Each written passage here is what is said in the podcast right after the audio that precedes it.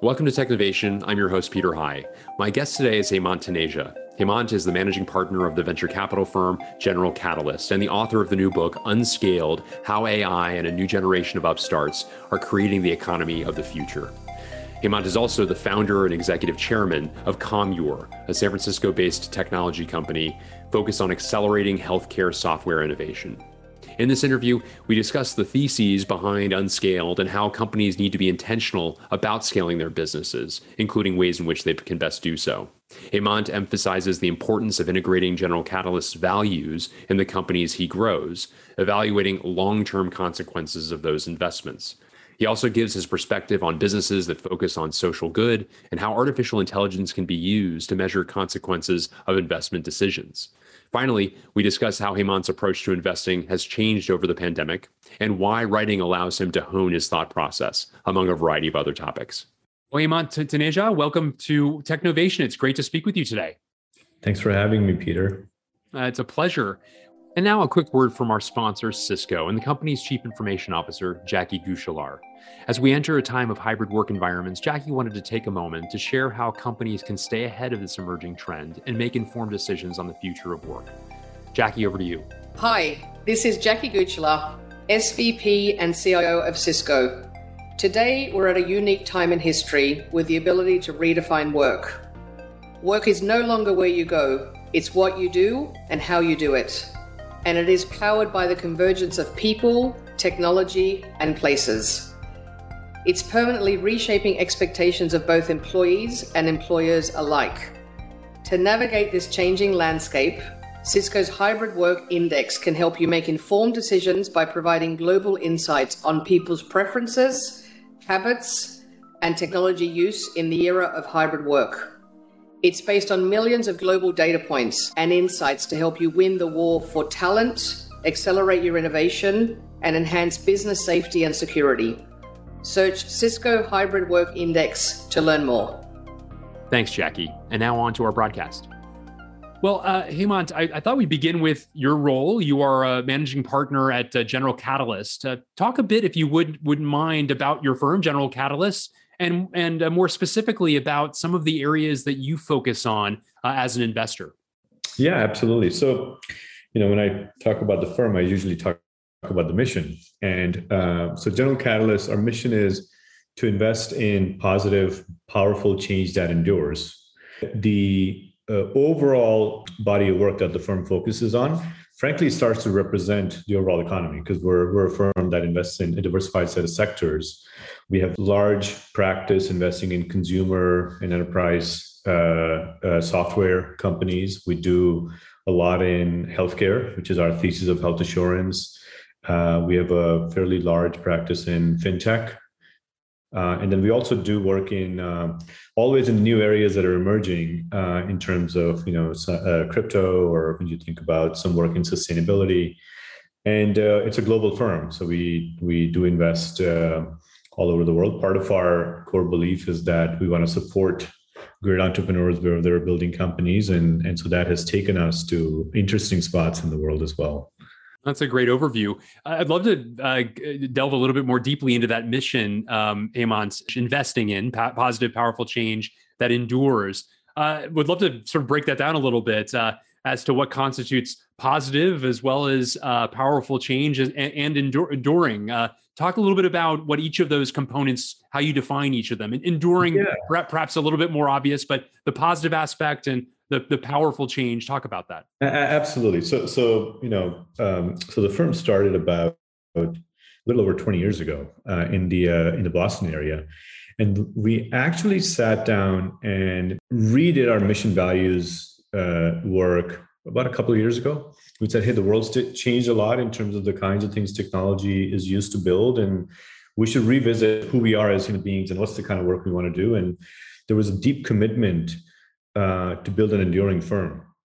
And uh, and uh, uh, inside of that, we sort of said, what is what is the core idea that brings all of our work together? And it's based on the observation that the role of technology has become far greater uh, today than it was 20 plus years ago when we started the firm, when we were mostly writing software oriented companies that brought efficiency into our lives, whether as consumers or you know uh, business people.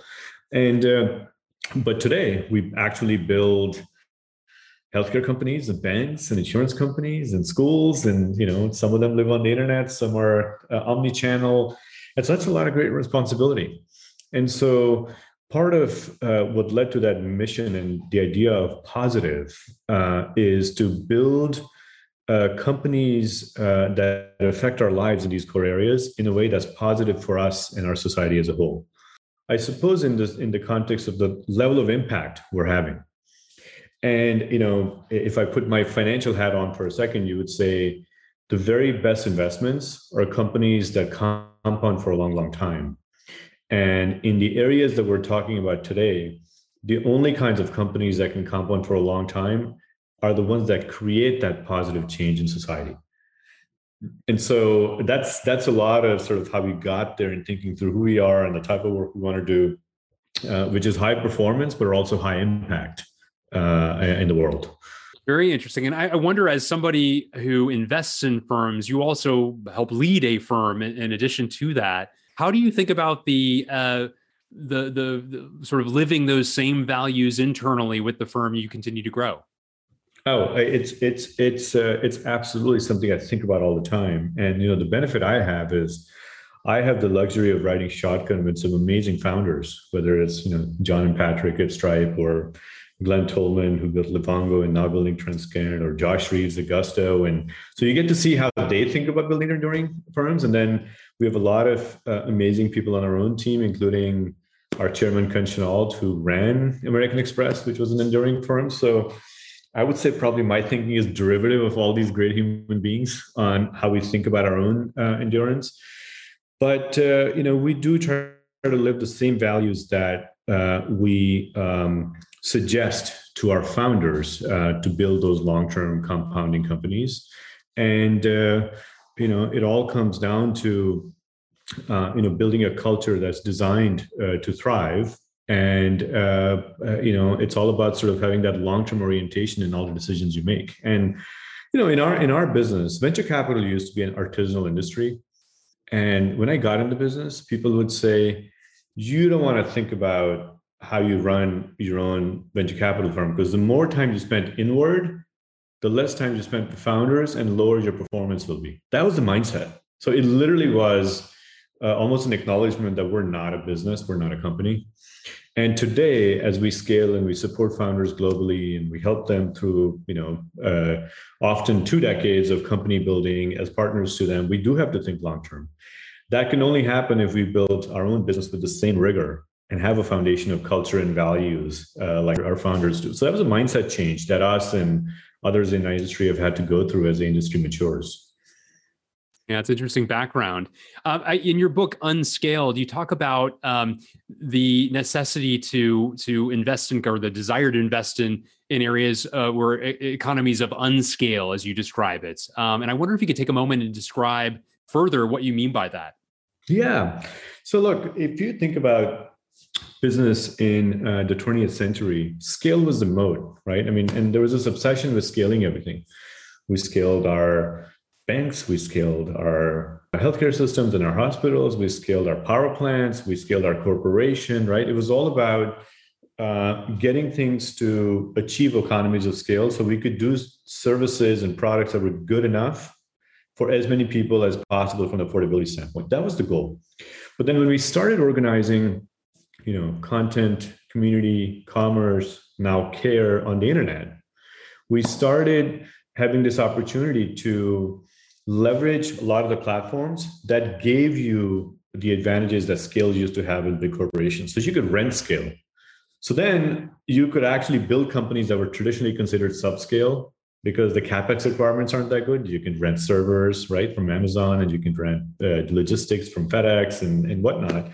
And so that led to founders starting to work on ideas that originally uh, initially would seem small because they would really focus on small targets of consumers, but try to give them something that they truly wanted versus something that was good enough for them. And that mindset of mass personalization really started to dominate uh, the incumbent mindset of mass production. So when we started seeing that happening, I actually wrote this paper in HBR in 2013, and I, I wrote about this whole economies of unscaled teaching of like, boy, we're going to end up rewriting all parts of society on uh, in this digital transformation, and the business is changing, and that really uh, made us grow up in understanding the level of responsibility because the role of these companies was far greater, the scope of ambition and and scale that you could now think about in terms of the size of these companies what they could be. And frankly as a result sort of you know thinking about our own evolution as a firm to say well how do we support companies that you know someday we'll do tens of billions of dollars in revenue but are still being built on venture capital. That that was not what the game was 20 years ago. So so that that book was you know i wrote it to try to make sense of what was going on um, uh, in the world and figure out how do we become intentional about this next phase. And and that has been my thesis essentially since then um, and how i think about the various industries and how to approach them you see it at all as like a contrast to some of what reid hoffman for example writes with uh, hyperscaling uh, not, it's, not to, it's not to say, of course, that you're against scaling businesses. You've invested in a great number of them that have scaled remarkably. But there's, there are aspects of what you're describing which um, uh, you, there's a degree of intentionality that at least it seems to be a different emphasis than. Yeah. You know. so, so look, Reid's a great friend. Actually, when he wrote the book, book Blitzscale, he gave it to me and he wrote on it, Scaling the Unscaling. So, so a lot of what Reid is talking about in blitzscaling actually is to me is orthogonal in terms of hey, in the context of the problem you're trying to build a business around, what is uh, the best way to win, right? Uh, but it's it's not uh, that doesn't mean it's acknowledging that every company has a physics to just maximize go as fast as possible. Every company's got its own physics to how fast it should be growing. And he talks a lot about what are the best practices to achieve their maximum potential what we're talking about and what I've been thinking about is just the intentionality in which you build these companies so that you're not you're not moving fast and breaking things right uh, we're not borrowing an engineering design principle and applying it to societal design i mean that's really what you know a lot of my focus has been on um, uh, but a lot of the learnings that Reid has i mean you know our companies use them and i think he's just an incredibly thoughtful uh, uh, operator and investor, and I've learned a lot from him over the years. Uh, you delve uh, this again back to your mission of of investing in positive, powerful uh, change that endures. Your your latest book, Intended Consequences, you talk about um, you know why social good businesses, those that focus on that, uh, can be some of the greatest opportunities today for investors, for people to join those companies and so on. Those that are addressing climate change or you know inequality or or chronic disease, these sorts of things. Uh, talk a little bit about um, that emphasis that that thinking about uh, the sort of double or triple bottom line, uh, how those can be really important uh, important areas to focus. Yeah, look, that emphasis uh, uh, comes from a deep conviction, both at a personal and at a business level. Uh, for me, um, you know, when you think about, as I was saying earlier, uh, the very best investments, those are companies that um, are going to keep growing uh, for a long, long time. But guess what? If you are providing banking for the traditionally unbanked population or you know taking care of consumers with you know chronic conditions like diabetes or building an online high school for kids that are in sort of ninth grade and on you are not going to build a business that's going to keep growing if it has adverse effects on society. You might grow in the short term but in the long term society is not going to allow you to uh, really exist and thrive. As investors we're looking for companies that are going to keep growing in the long term so that we can maximize return for our investors so I think I think the the whole point of intended consequences is that now that technology is literally reorganizing our society digitally in every aspect of it, um, it is a false choice between great financial return and great impact. In fact, you know, our raison d'etre is to you know go out there and prove that the very best performance financially you're going to create as investment firms is if you get behind this idea of building companies that are truly going to have great societal, uh, you know, positive societal uh, impact for a long, long time. One of the areas, which of course has has drawn in tremendous venture capital in recent years, where that some believe uh, is fraught with some of the issues you describe is artificial intelligence and the necessity to think about the long-term consequences of some of the short-term investments uh, that are being made. What what are some of your own uh, perspectives on? Yeah, on, on look, so uh, unscaled. We talked about how AI is the underpinning for a lot of this, and you know, I, I, I always start with sort of a thought experiment. If if if if you and I were on this Zoom staring at the very first internal combustion engine, and uh, somebody said to us, "It's going to transform society with so much positive." but it's also going to cl- create climate change. How would we have adopted that technology differently? Right now, it was 120 years before we knew that the carbon footprint was changing because of the internal combustion engine. And all of a sudden, now the industries are set and there's a lot of inertia. And we've been fighting this idea of is there even climate change for 50 years now, right? Let alone do something about it. Unlike that, which is how the world used to be, with AI, you actually can measure second and third order consequences of what you're building uh, from the beginning right? And and obviously we didn't have the foresight to do that uh, you know as a tech diaspora that was building facebook and uh, you know you end up creating lots of issues um, in terms of cat creating echo chambers because they were good for monetization but perhaps bad for society and there were these second order uh, issues we think, and we talk about this in intended consequences, there's best practices that can be created uh, to avoid those kinds of issues in the future. I have this notion that, hey, when you build products that touch human beings, have this notion of what we call algorithmic canaries. So you're understanding what are the second and third order effects of your products, not just on the consumers that you're selling to, but also other stakeholders in society. So I think that stakeholder mindset uh, is, is very, very important uh, in building these companies to be resilient and positive for the long term. Like, I mean, I'll give you an example. If you were giving out college loans as a business, and your whole algorithm was, let's go find the kids that went to uh, terrific schools like Harvard and Princeton and MIT and you know all the Ivy leagues uh, because they're going to all have jobs and be low risk pool. Great, you'll have a good business for the short term, but now the banks have to lend to the rest of the population, which is a higher risk pool, and it becomes untenable for society to actually bring along, uh, you know, uh, uh, kids and make college affordable. Well, that's not a great long-term uh, stasis. It's not going to work. So, are you measuring these kinds of effects on your on your business and and addressing those from from the beginning? So, I think that's that's a lot of uh, the mindset and the mechanisms we talk about in this book are all catered towards that kind of intentional company building.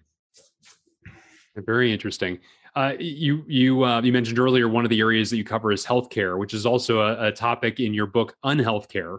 Uh, in the book, you talk about a, a data-driven, cloud-based category of healthcare that you refer to as health assurance, uh, and you go on to talk about how um, following some of the principles associated with this can can help us all be healthier at a lower cost and um, you know some of the broader implications of this. Uh, talk a bit more about what you mean by health assurance and the tech the, the role of technology and data in bringing that to life. Yeah absolutely. So health assurance uh, you know we tried to frame that if we were to go down this path of uh, a decade long transformation of our healthcare business and organized care on the internet. Um, what needs to happen on the other side of this? The long term intentionality point. First and foremost, we want to create these consumer experiences that deliver proactive care. And we ended up having a lot of conviction that that can be done because uh, uh, you know, we're involved in helping build Livongo, which was the first uh, you know digital health company with a consumer experience that truly scaled. You know, it was acquired by uh, Teladoc for eighteen and a half billion dollars, but more importantly, built an experience for consumers with diabetes that was like a, the NPS was as high as Apple's. Right, that was that was the thing I was the most proud of in the way that company got built. And so we said, how about we go build Livongo for every persona? And, I'm, and when I say we, I mean not just GC and our founders, but just the technology diaspora. Second thing was we need to do everything in this transformation of the health system of our country in a way that reduces the GDP of healthcare because we need to make it more affordable for everybody. Third thing was do it in a way that we truly address health equity, right? It's an enormous issue in society. And then obviously, in the middle of writing the book, the pandemic happened. And, uh, you know, if you look at sort of uh, how many problems we got exposed to out of the pandemic as well. You know, it really became a place where we laid out a roadmap to say, hey, how do we think about bringing that health assurance end game for all the different segments of consumers? And you know, honestly, I feel like our team hasn't taken a breath over the last a couple of years of the pandemic and we've just been actively investing to you know help catalyze that ecosystem that we think can be uh, you know delivering the promise of health assurance talk a bit about more broadly speaking about the implications of the uh, the crisis on how you've thought about investing. I mean everything from presumably for the first time in a uh, perhaps in your existence as an investor I, I have to imagine you've probably been making some investments in companies whose executives you've not been in the same room as as a starting point. Uh, but also some of the other factors at play. You've mentioned a number of them and their application to what we're describing that if anything the the pandemic has been a a catalyst for greater levels of innovation and creative th- uh, thinking as it has been you know necessity being the mother of invention. There's been a lot of necessity in the past two years. Um, talk a bit about some of the changes to your own business and the way in which you operate and, and think about investing as a result of the consequences of the past couple years of the pandemic. Yeah, I think that's a that's a great question. Um, you know, just to give you a little bit of insight into what was happening in like March, April of 2020 in our firm, um, we were literally working with each of our companies to say you need a plan, a three-part plan that first and foremost keeps your teammates. Here's the conversation with the founders: your teammates safe. Second was play defense because you really don't know in terms of market uncertainty what's going to happen. Uh, and then the third was you know uh, this whole idea of you know with every crisis comes great opportunity you know figure out how you're going to really lean in and take advantage of this crisis and build a more resilient business that's on the right side of history so we probably went and did that with you know dozens and dozens of our companies and and and ken uh, Chenault, he led a lot of these leadership seminars on how do you just have the courage to and and to sort of you know essentially get, define reality and give hope uh, to get through that time. Remember how what a dark period it was sort of at that time, and and boy, our business. No one knew it was going to turn into this. In hindsight, it's an obvious comment, but this huge acceleration of the digital society because technology was used uh, at a much more accelerated pace to, to get our groceries and to get our telehealth. And, and so it actually ended up becoming a boon for our business, which forced us to scale the fastest we have ever scaled uh, in the last two years in the history of the firm. And that's again not unique to us, which means we hired a lot of people at the same time as well that hadn't met. That dynamic of how you build a, a company fundamentally changed for us and for everybody else. We became a hybrid environment. I think that also unleashed the pandemic also unleashed innovation globally because everything that I just talked about was happening in every country, right? So it just created this acceleration of great opportunities in all parts of the world, which in turn forced us to, to get you know uh, more aggressive in our own plan. So it's been it's been a massive uh, accelerant. I mean, I, I, even started a company with these two amazing founders in uh, in Philadelphia that I have never that I had never met for the first year, but we were able to get a company off the ground together, like on Zoom. You know, it just that that idea. If you asked me 20 years ago, would I ever do that? I would say that's nuts and now I think that's you know that's just par for the course. So a lot changed, uh, and uh, and I do think some of it will snap back because we do want to feel a sense of community both at work at home. But I do think you will do your um, creativity uh, work in person and you'll do your productivity work on Zoom. That's my framework and how I spend time now. That's a good, good way to frame it. I wanted to also ask you. Um, you're not the only uh, venture investor who's written books, but you know you've written several of them.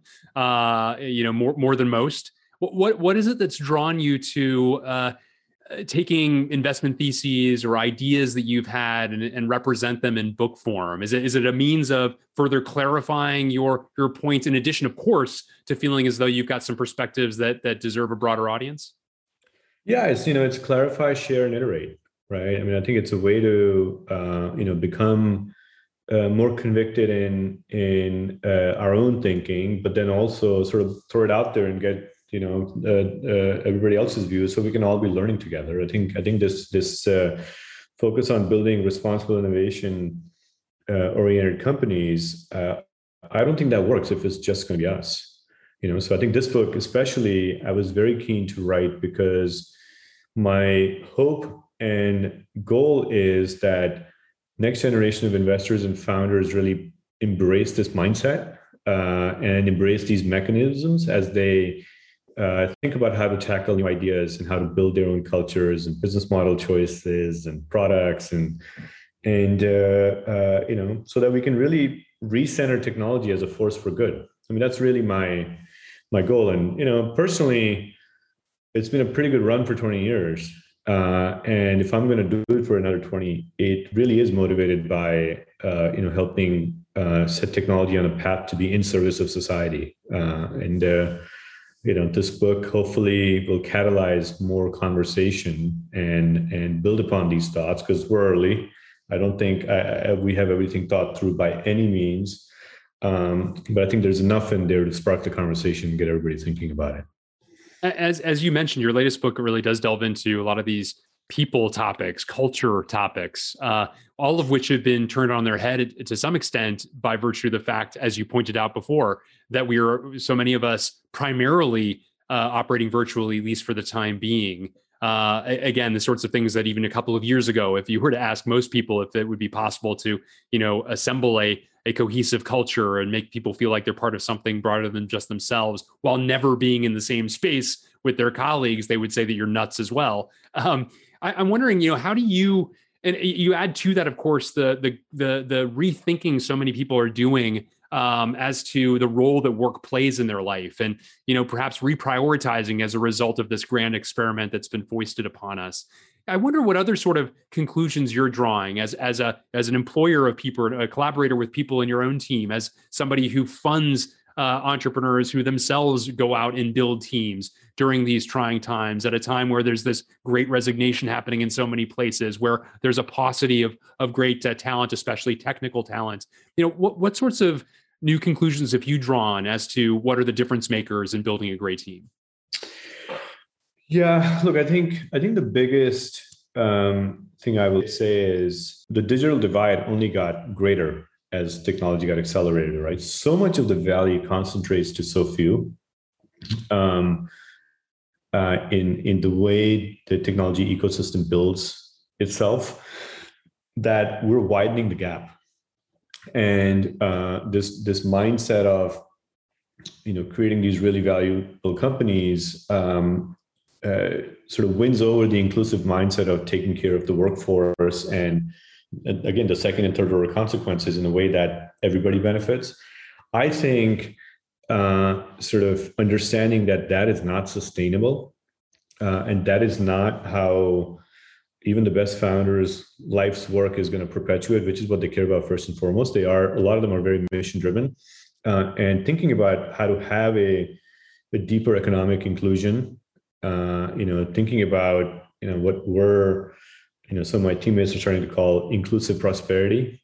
Uh, you know, in the way we set these teams and cultures up, is a very um, uh, important and urgent topic uh, uh, for us because so much of the application of technology and creation of these new businesses getting accelerated so much of it's going to happen in these sort of you know last couple of years and the next few uh, just from where, where i sit what i see.